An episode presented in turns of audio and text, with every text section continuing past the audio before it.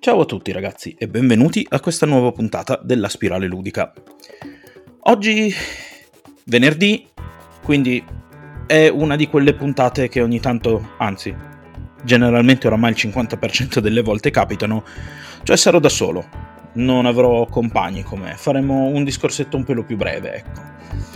Come avrete intuito dal titolo, oggi trattiamo di un argomento un po' particolare all'interno dell'ambito ludico, il roleplay, e per certi versi però questa puntata in qualche modo mira ad essere anche un po' un seguito di quella di venerdì scorso, cioè quella del giocare fa bene, ma capirete perché col, insomma, mentre parliamo, mentre io parlo con voi, anche perché voi stando io registrando non, co- non so come possiate rispondermi così in maniera diretta. Però al di là degli scherzi, beh, quello del roleplay naturalmente è un discorso molto lungo, non potrà essere trattato in modo esaustivo qui. Quella che io miro a fare non è nient'altro che una piccola introduzione a questo modo di giocare, perché non è un gioco in sé, ma è un modo di giocare che si sviluppa in vari modi.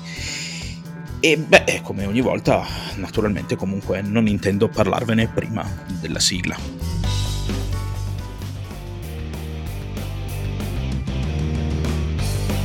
La spirale ludica. Scopriamo le regole del gioco. Perché chi non gioca è vecchio dentro. E rieccoci. Allora, roleplay dicevamo. Magari molti di voi che mi seguono già lo conoscono, sanno già sicuramente cos'è, ma magari qualcuno non lo sa e forse vale la pena dare così un cenno su che cosa sia. Non sto qui a darvene una definizione ben precisa, non avrebbe quasi senso entrare in, in questo tipo di dettagli. Il roleplay è calarsi nei panni di qualcun altro. Letteralmente, proprio roleplay, giocare di ruolo, giocare un ruolo. Diventare, tra, chiaramente tramite il solo, il solo uso dell'immaginazione, e pochi altri supporti qualcun altro per un periodo limitato di tempo. Mm, su questa cosa ci torniamo tra l'altro per il periodo limitato del, sul, del tempo perché ci sarà di che parlare su che cosa sia davvero un gioco e secondo me è un argomento comunque molto interessante ma che tratteremo in seguito. E quindi il roleplay è fingersi qualcun altro. Ora, voi dite, ma eh, chi, chi, chi, non ha mai giocato, chi non ci ha mai provato, ha detto, beh, insomma, che, che, che senso ha? Beh, tanto per cominciare, io vorrei farvi notare se vi sembra una cosa strana, forse è il caso che eh, vi ricordiate, per esempio, che noi tutti apprezziamo qualcuno un po' di più, qualcuno un po' di meno, ma comunque noi tutti fruiamo di cinema e teatro, dove dei professionisti vengono ingaggiati e pagati, si, si, si spera, alcuni peraltro molto bene, altri si spera, per assumere l'identità di qualcun altro, per fingersi qualcun altro e raccontarci una storia in quei panni. Ecco, ma non è che possano farlo solo loro che sono pagati, non è una cosa che si, si fa solo ed esclusivamente se si è dei professionisti. Voglio dire, quanti di noi giocano a calcetto e non sono Cristiano Ronaldo? No. Quindi anche quello è un modo per giocare. E se ci pensate, sono sicuro che tutti voi vi ricordate che almeno una volta nella vita avete fatto roleplay.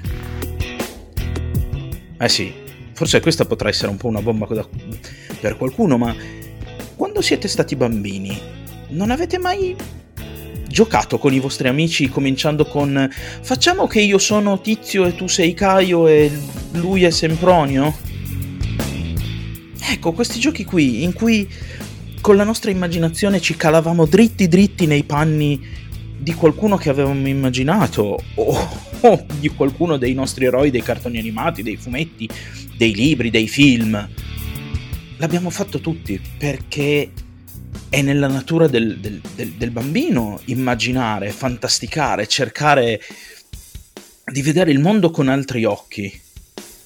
Ed è proprio questo che ci aiuta a fare il roleplay, ma lo vediamo più tardi. Da bambini chiaramente lo facciamo perché in qualche modo la nostra curiosità e la nostra voglia di scoperta ci spinge ad andare a creare delle avventure laddove avventure in realtà non, non ce ne sono, magari ai giardini sotto casa o magari nel, nel, cortile di casa o chissà dove. Non è che si possano vivere chissà quali grandi avventure, a meno che non si faccia come i ragazzini e non si usi un po' di immaginazione. Ah, forse un po' è persino eccessivo, ci vuole un bel po' di immaginazione. Ecco, questa cosa qui è qualcosa che con il passare del tempo ha preso tante forme. Da bambini ci basta dire io sono Tizio, tu sei Caio e le cose in qualche modo vengono fuori da sole, noi non, non abbiamo bisogno di regole perché in realtà le regole ci sono già, sono implicite, da bambini non ce ne rendiamo conto, non ce ne accorgiamo che ci sono delle barriere, che tu, delle barriere, scusate, delle regole ed, ed comunque dei confini nello spazio e nel tempo che noi tutti mettiamo. Ma crescendo questa cosa viene un pelo più formalizzata e il roleplay diventa un gioco a tutti gli effetti a quel punto. Tra l'altro, prima o poi parleremo di che, che cos'è esattamente un gioco, perché forse lo diamo tutti per scontato, ma che cosa denota l'attività ludica? È un discorso interessante, ma lo facciamo un'altra volta.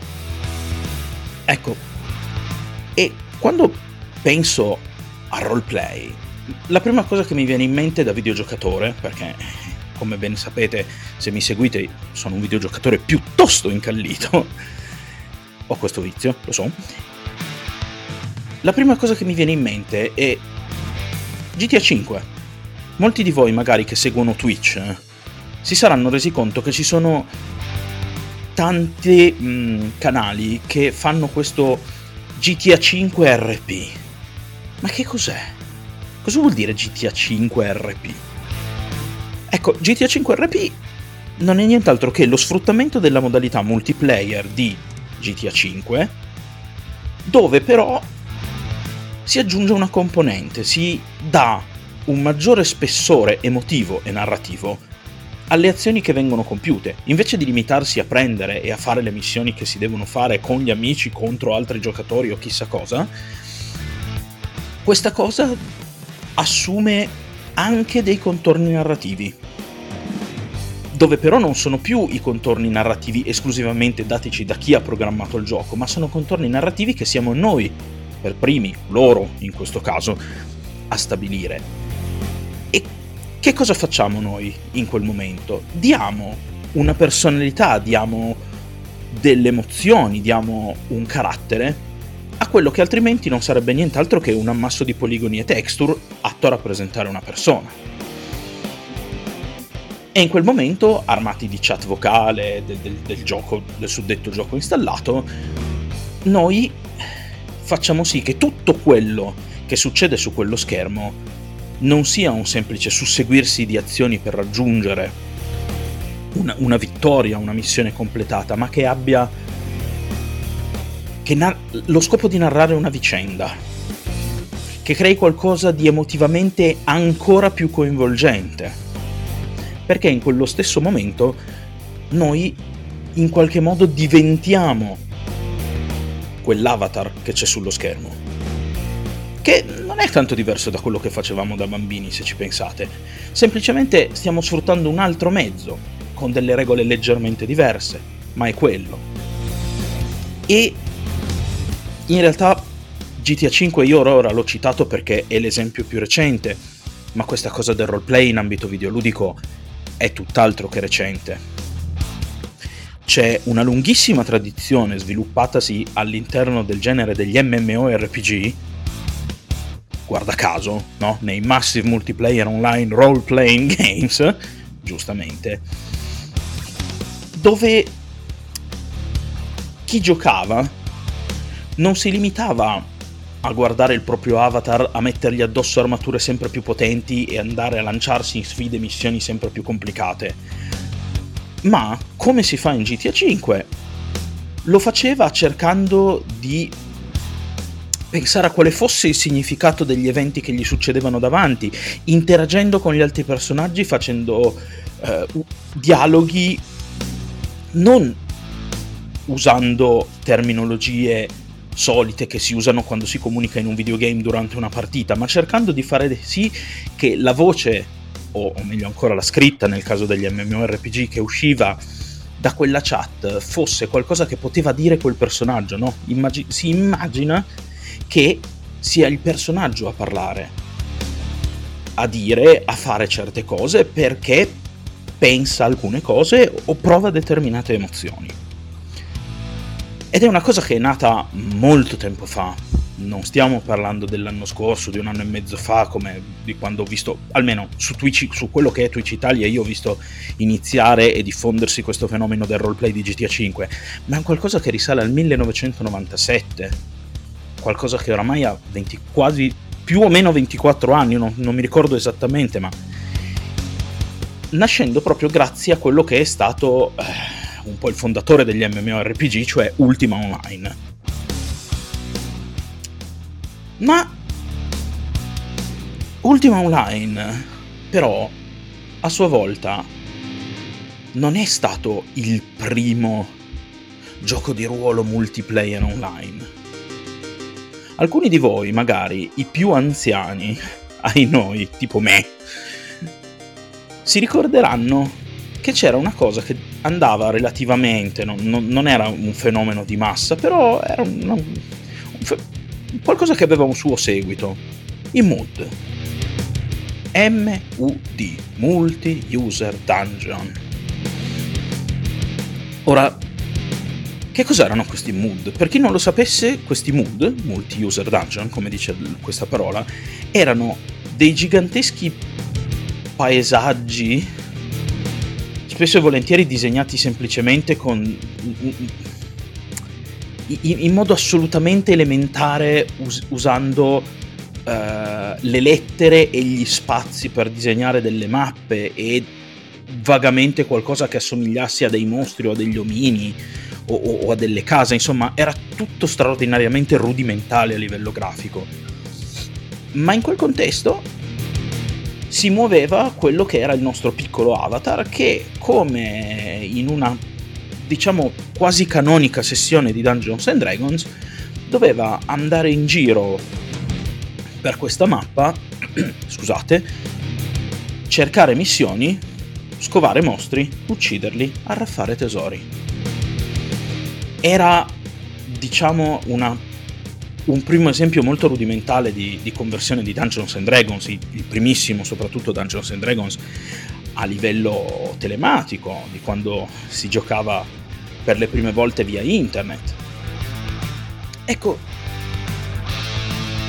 questo mood ha dato da un lato vita al roleplay che poi si è generato con gli MMORPG o comunque con dei giochi che avessero un multiplayer che non si limitasse a, mh, mm, al multiplayer di Call of Duty per dire, cioè tutti buttati in una mappa, spariamoci, uccidiamoci e alla fine del tempo chi ha ucciso più, più giocatori vince o cose del genere. È chiaro che servono delle mappe di un certo tipo, magari più, più, più grandi, che permettano varie interazioni, però ecco, da un lato si è formato questo tipo di roleplay, ma dall'altro lato il gioco di ruolo, sempre un po', par- un po', a causa ma anche un po' parallelamente ai, ai mood, si è sviluppato online prendendo delle altre forme, delle altre forme che sono state e per alcune nicchie sono tuttora in vita, all'epoca forse lo erano di più proprio perché per- non, magari non, non essendoci ancora le chat vocali così ben sviluppate come abbiamo oggi, come Discord, TeamSpeak, Skype.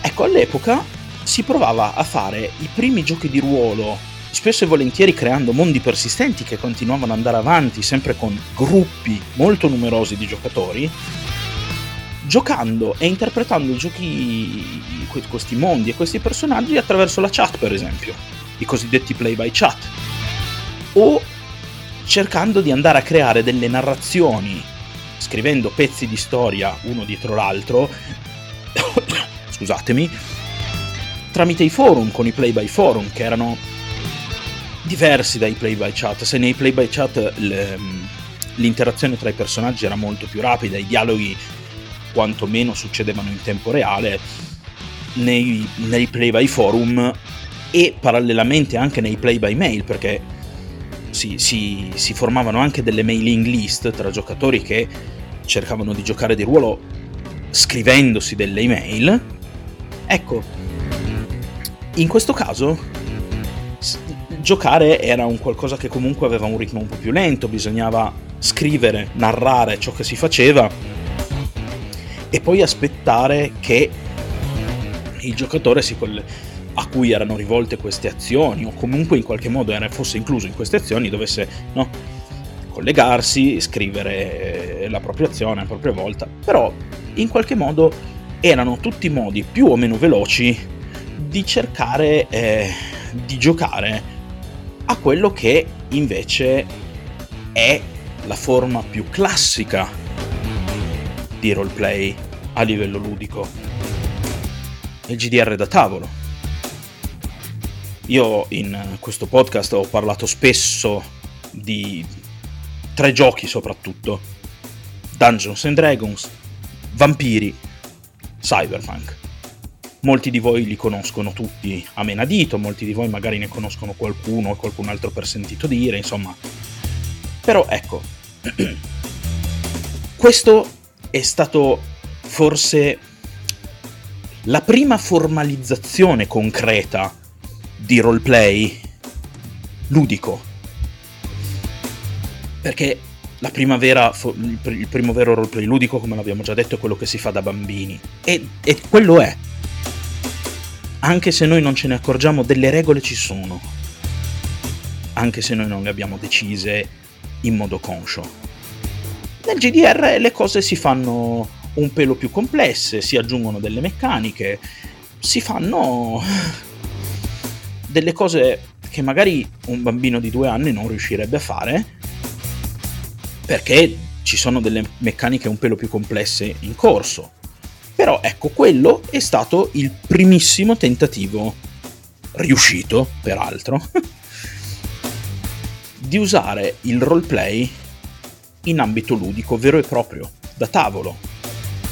È stato un fenomeno che in realtà all'inizio ha avuto una discreta esplosione, non è stato poi così mostruoso, non ha avuto la portata che hanno avuto i videogames e non ce l'hanno tuttora, però ebbe all'inizio un discreto seguito in quelli che furono gli anni 70 poi, prevalentemente con Dungeons and Dragons, ma poi arrivarono gli anni 80 e 90 dove cominciarono ad aggiungersi varie declinazioni di questa cosa, non si trattava più di essere eh, il nano, il guerriero, l'arciere o comunque di rifarsi al, ai classici modelli tolkieniani no? Della, dell'avventura fantasy per entrare eh, in forme di narrazione sempre diverse, passando dalla fantascienza all'horror e a tanti altri generi che sono poi gli stessi generi che magari vediamo in tv, a teatro, di cui leggiamo nei fumetti.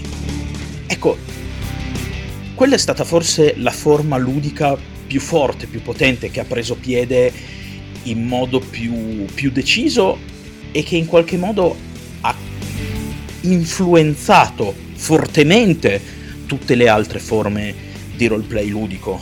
Perché se ci pensiamo, comunque gli MMORPG alla fin fine hanno una struttura che deriva in modo evidente e smaccato da Dungeons and Dragons.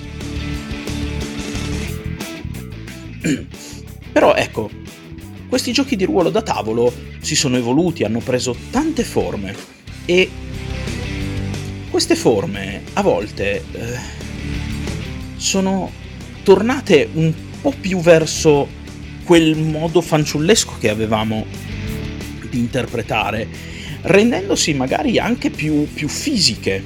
Di cosa sto parlando? Sto parlando di un fenomeno che diciamo fondamentalmente è esploso negli anni 90, che è il LARP, Live Action Roleplay.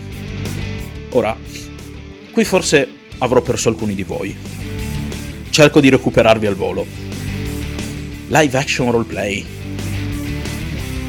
è niente di più e niente di meno che il GDR classico di base, cioè io ho un personaggio, devo dargli un carattere, una motivazione, delle emozioni, ma invece di limitarmi a narrare quello che faccio con i miei amici seduti al tavolo o con delle altre persone dietro lo schermo, magari utilizzando no, così i, i, i, movimenti e le azioni che, che è possibile far fare al mio personaggio per fargliele visualizzare meglio, io vesto letteralmente i panni del mio personaggio. Io mi vesto come si vestirebbe lui, mi trucco per uh, dargli le sue sembianze, quantomeno qualcosa più vicino, che, che, possa essere il più vicino possibile alle, alle sembianze del personaggio che sto interpretando. Il gioco che peraltro è il più famoso al mondo per essere giocato dal vivo è Vampire, ma è ben lungi dall'essere l'unico e dall'essere eh, e dall'avere quella diffusione, che per carità non sarà chissà che diffusione, però comunque è molto molto diffuso. E questi LARP eh, si sono ingranditi anche qui, sono cominciati come eh, versioni dal vivo in cui c'era proprio il piacere di, di, di, vestire spesso e volentieri anche 24 ore su 24 per un intero weekend i panni del proprio personaggio a, momenti in cui non si era più semplicemente vampiri o avventurieri. Io ehm, ho degli amici in una delle associazioni ludiche che frequento che hanno fatto giochi di ruolo dove loro interpretavano personaggi storici o comunque ripercorrevano eventi storici giocandoli come se fossero persone coinvolte in quell'evento pur magari non essendo, non incarnando personaggi realmente esistiti, reinterpretando la vicenda. Ecco, però il live action roleplay si è ritagliato una fetta eh, di giocatori andando anche leggermente a staccarsi da quello che era il suo papà, cioè il, il, il roleplay, il GDR da tavolo. Ecco, tutte queste forme di gioco ovviamente hanno come primo scopo quello di evadere, che io mi sieda ad un tavolo con i miei amici e racconti le gesta del mio eroe o che io mi vesta effettivamente come il mio personaggio e vada con altre persone a, a, interpretare anche più fisicamente questo personaggio, che io lo faccia attraverso uno schermo o narrando attraverso una chat o una mail. Quello che io faccio è prima di tutto evadere cerco di staccare la mia mente per un po' andando a portarmi con l'immaginazione da qualche altra parte per dimenticare quelli che possono essere i problemi della vita quotidiana, insomma. Ma questo, ecco, questo è proprio il punto di collegamento più forte con, la, con, con l'attività ludica. È questo che lo rende un'attività ludica. Il suo estraniarsi dalla realtà per porvi degli altri confini. E come vi ho già detto, viene fatto in tante forme.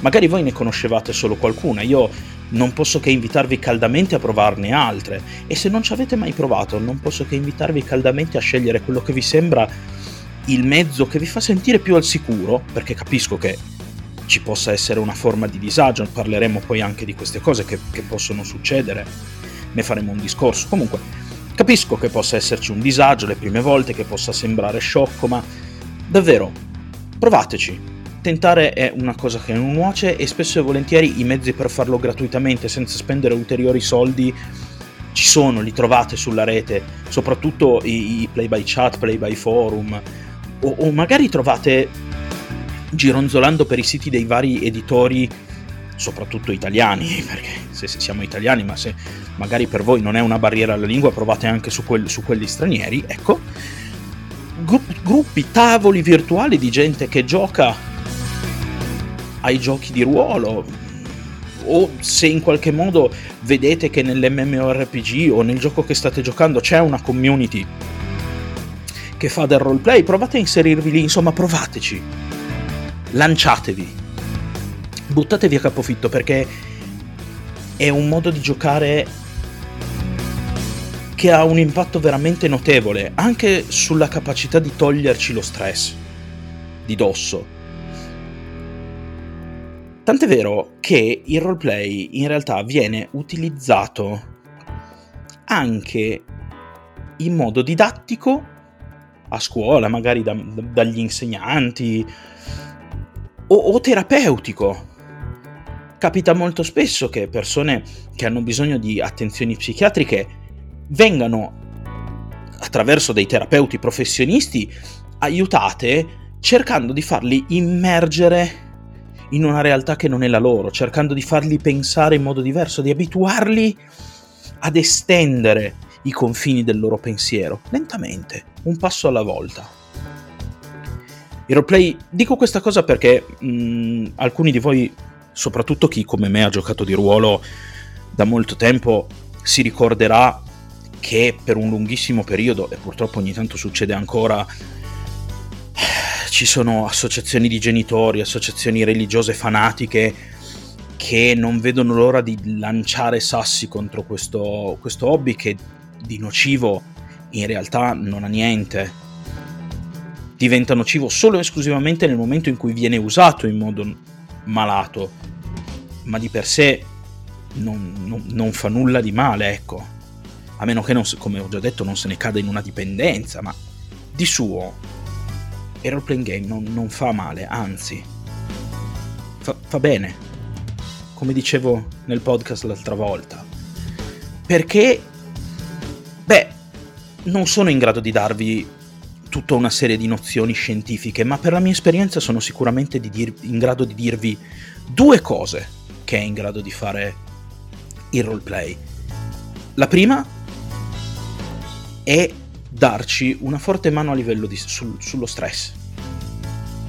Nel momento in cui con la nostra mente riusciamo ad evadere, a creare anche solo temporaneamente un'altra realtà nella quale ci immergiamo, in quel momento il peso delle nostre giornate e dei nostri problemi su di noi grava molto meno o non grava affatto. Ed è un modo per arginare e combattere lo stress sano e incredibilmente potente, ve lo posso garantire per esperienza personale. E il secondo è che il roleplay non può essere fatto da soli. Bisogna farlo per forza con qualcuno. Quindi un altro aspetto che il roleplay può aiutarci a sviluppare è quello sociale. Giocare con persone che non conosciamo, abituarci in qualche modo a, a non provare quel, quella piccola vergogna o grossa vergogna che, che, che, che può nascere, ci aiuta a legare con altre persone, interpretando dei personaggi, trasmettendo parti di noi che vorremmo esprimere, più o meno intime chiaramente, poi lì dipende sempre anche dal, dal grado di confidenza che si ha con gli altri, però nel suo piccolo anche giocare con estranei può avere il suo effetto e chi lo sa, farci conoscere nuovi amici, farci stringere amicizie, proprio in virtù di una nuova passione consumata e, e, e, e assecondata insieme. Per cui io non posso che rinnovarvi l'invito a provarci. Giocate di ruolo, giocate di ruolo. Non importa con quale mezzo, provateci. Magari non vi piacerà, non, non è un qualcosa che deve per forza piacere a tutti. Ma magari sì. Magari scoprite che esiste un nuovo modo per passare le serate, sentirsi meno soli, farsi nuovi amici e nel frattempo alleviare un po' di stress. Detto questo, io spero in qualche modo di avervi lasciato qualcosa con questa piccola introduzione al roleplay e al gioco di ruolo più in generale. Parleremo molto più approfonditamente mh, di quelli che poi saranno i GDR, quelli da tavolo, quelli classici DD, insomma, se non sapete ancora bene di che tipo di fenomeno eh, io stia parlando, non ne avete bene le idee chiare, rimanete sintonizzati perché ne parleremo molto, ne parleremo ancora, faremo discorsi sui singoli giochi e discorsi anche su che cosa abbiano in generale in comune, sulla struttura generale di, di quelli che sono i GDR da tavolo. Oltre a questo, non posso far altro che ricordarvi le solite cose. Il canale Telegram che vi lascio sotto in descrizione. Andate a seguire il buon Lorenzo e vi lascio il link del suo canale Twitch qui sotto in descrizione. Anche se non c'è con me, non vedo perché non fargli buona pubblicità, visto che è una gran persona ed è un bravissimo streamer. E vi porterà tante discussioni molto interessanti sull'ambito videoludico. Credetemi, ne vale la pena. Se non l'avete ancora fatto, su qualunque piattaforma ci seguiate, cliccate o mi avete sentito, cliccate segui Così magari mi aiutate un po' a crescere nella speranza comunque sempre che io vi abbia lasciato qualcosa e che questa discussione, questo piccolo excursus sia stato interessante, cosa che io spero. E beh, non posso che lasciarvi ad un buon weekend con la massima che oramai è un po' il motto di questo podcast. Cioè ricordate sempre, come diceva George Bernard Shaw, che l'uomo non smette di giocare perché invecchia, ma invecchia perché smette di giocare. Alla prossima.